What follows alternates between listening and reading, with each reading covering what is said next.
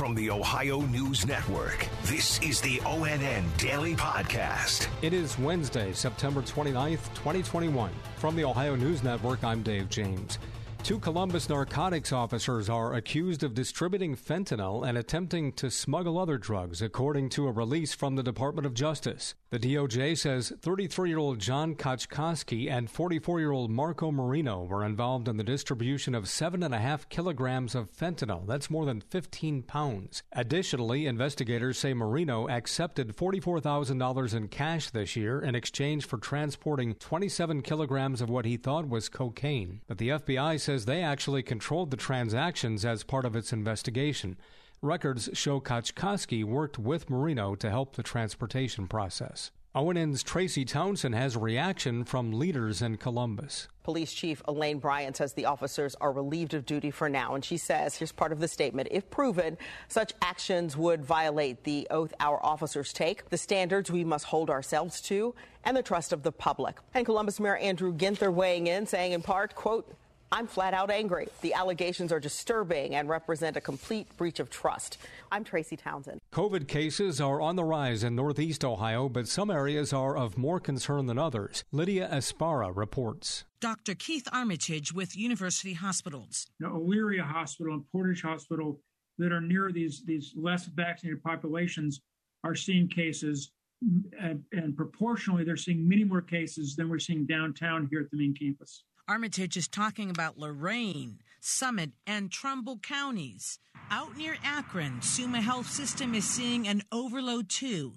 They are now postponing some elective surgeries. Dr. David Custodio is the president of the Summa Health System Akron campus. He says vaccine acceptance is the key to getting out of the pandemic. The vast majority of our patients that are in the hospital for COVID are non-vaccinated. Folks are starting to utilize the emergency department for COVID testing. That is not where you want to go to get that clearance to get on the airplane or to get back into school. Dr. James Kravick is with Mercy Health in Youngstown. In the intensive care units and those on ventilators, we're near 100% of those who are in the intensive care unit on ventilators are unvaccinated. This isn't September of 2020. This is September of 2021.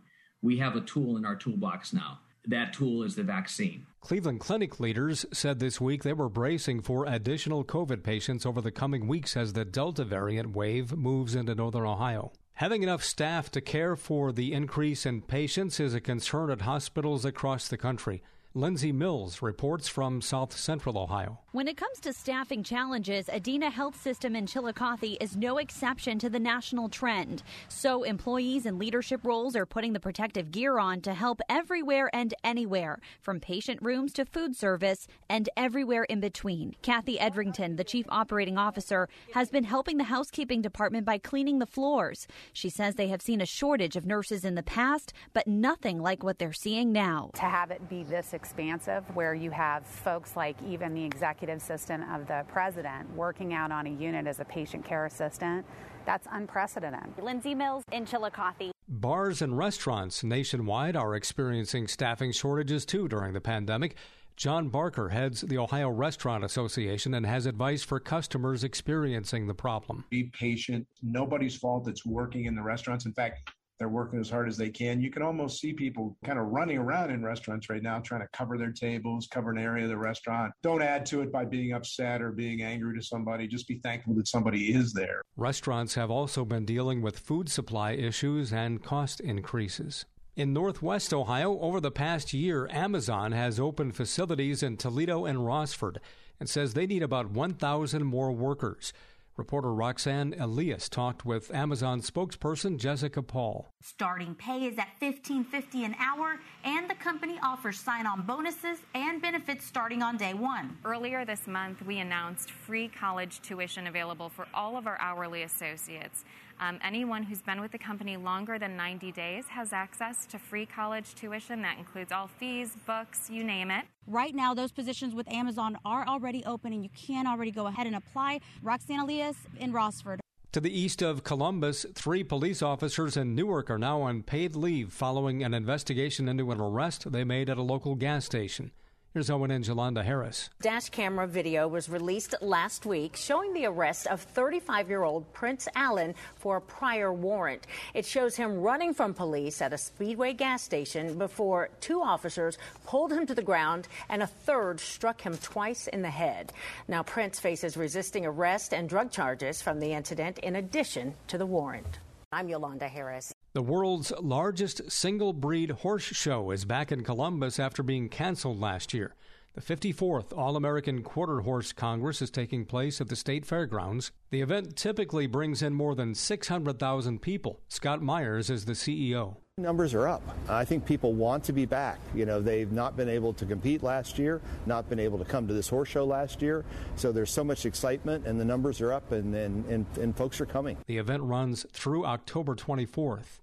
After weeks of refusing to say whether he has received a COVID-19 vaccine, former Cleveland Cavalier LeBron James has now spoken up. Here's ONN's Angela Ann. The NBA star confirmed he is now vaccinated against COVID-19, but the Ohio native said he was skeptical at first.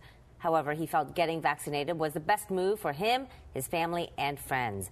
LeBron on Tuesday also said that while he is now vaccinated, he does not feel it is his place to impose that choice on others. I'm Angela Ann. Speaking of the Akron native, the LeBron James Family Foundation marked another milestone with groundbreaking this morning for its I Promise housing in Akron. Once complete, it'll offer 50 affordable, longer-term apartment units ranging from 2 to 4 bedrooms for I Promise families.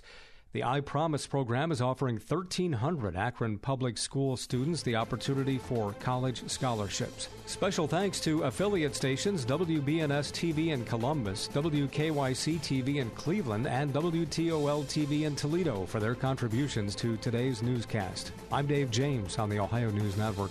This has been the ONN Daily Podcast, a production of Radio Ohio Incorporated on the Ohio News Network.